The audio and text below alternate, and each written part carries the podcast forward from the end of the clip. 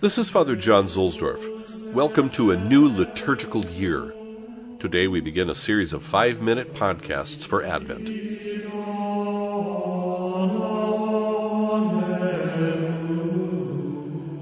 Each year, through its sacred liturgical worship, Holy Mother Church presents the history of our salvation and the mysteries of the life, death, resurrection, and return of the Lord. These mysteries don't change, but we do each and every year. Therefore, through our full, conscious, and active participation in them, we are touched each year in a fresh way. Christ, in our sacred worship, shapes us by these mysteries, and we, in turn, shape the world around us. Advent is a penitential season, like Lent, but also different from it. Advent prepares for the celebration of the joy of Christ's birth, and so it is a time of joyful penance. Or if you want to turn the sock inside out, it's a time of penitential joy. Advent is more about the second coming of the Lord than it is about his first coming at Bethlehem. And so, if it's proper to do penance before our joyful feasts, how much more is it important to do penance before the Lord's second coming? The overarching message of Advent rings in our ears Make straight and smooth the Lord's path. He is coming. The King of fearful majesty is coming.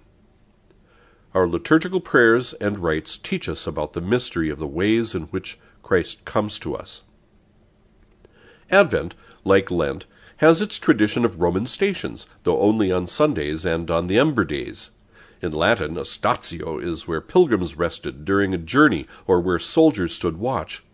We are simultaneously pilgrim soldiers watching for the Lord's return, even while we march towards our homeland. The seven Adventine stations are observed at four of Rome's great churches. Today, the first Sunday of Advent, we are at St. Mary Major, the principal church in Rome in honor of the Mother of God. We will return here also on Christmas. Hence, today's station looks forward to the completion of our Advent watch.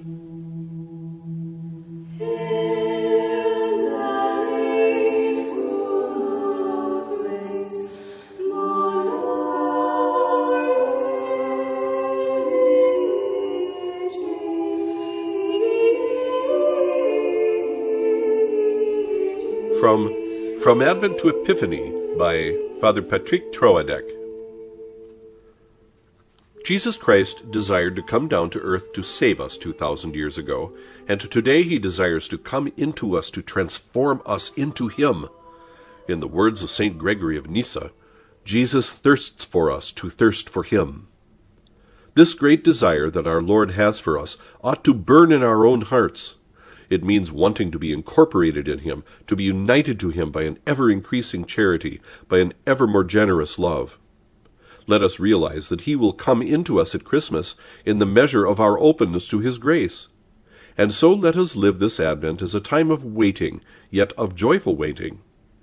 Certainly that joy does not exclude fear in the soul of the lukewarm sinner, but that fear should quickly give place to a great confidence, in so far as we have the courage to acknowledge our misery and are determined to take the necessary means to live a life befitting our dignity as children of God.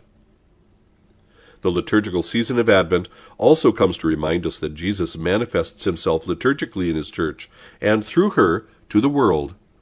By his action in souls, Jesus Christ transforms individuals and families from within, but he also wishes to purify and sanctify societies themselves. Since God revealed the Redeemer in a gradual manner, the Church imitates him in the liturgy. And do things not happen in the same way in the life of our soul? If we are faithful to grace, the light of our Lord will come more and more to shine within us, and will allow us to reach our spiritual maturity. Thus, may we hope to contemplate the radiant face of our divine Redeemer very quickly after our death.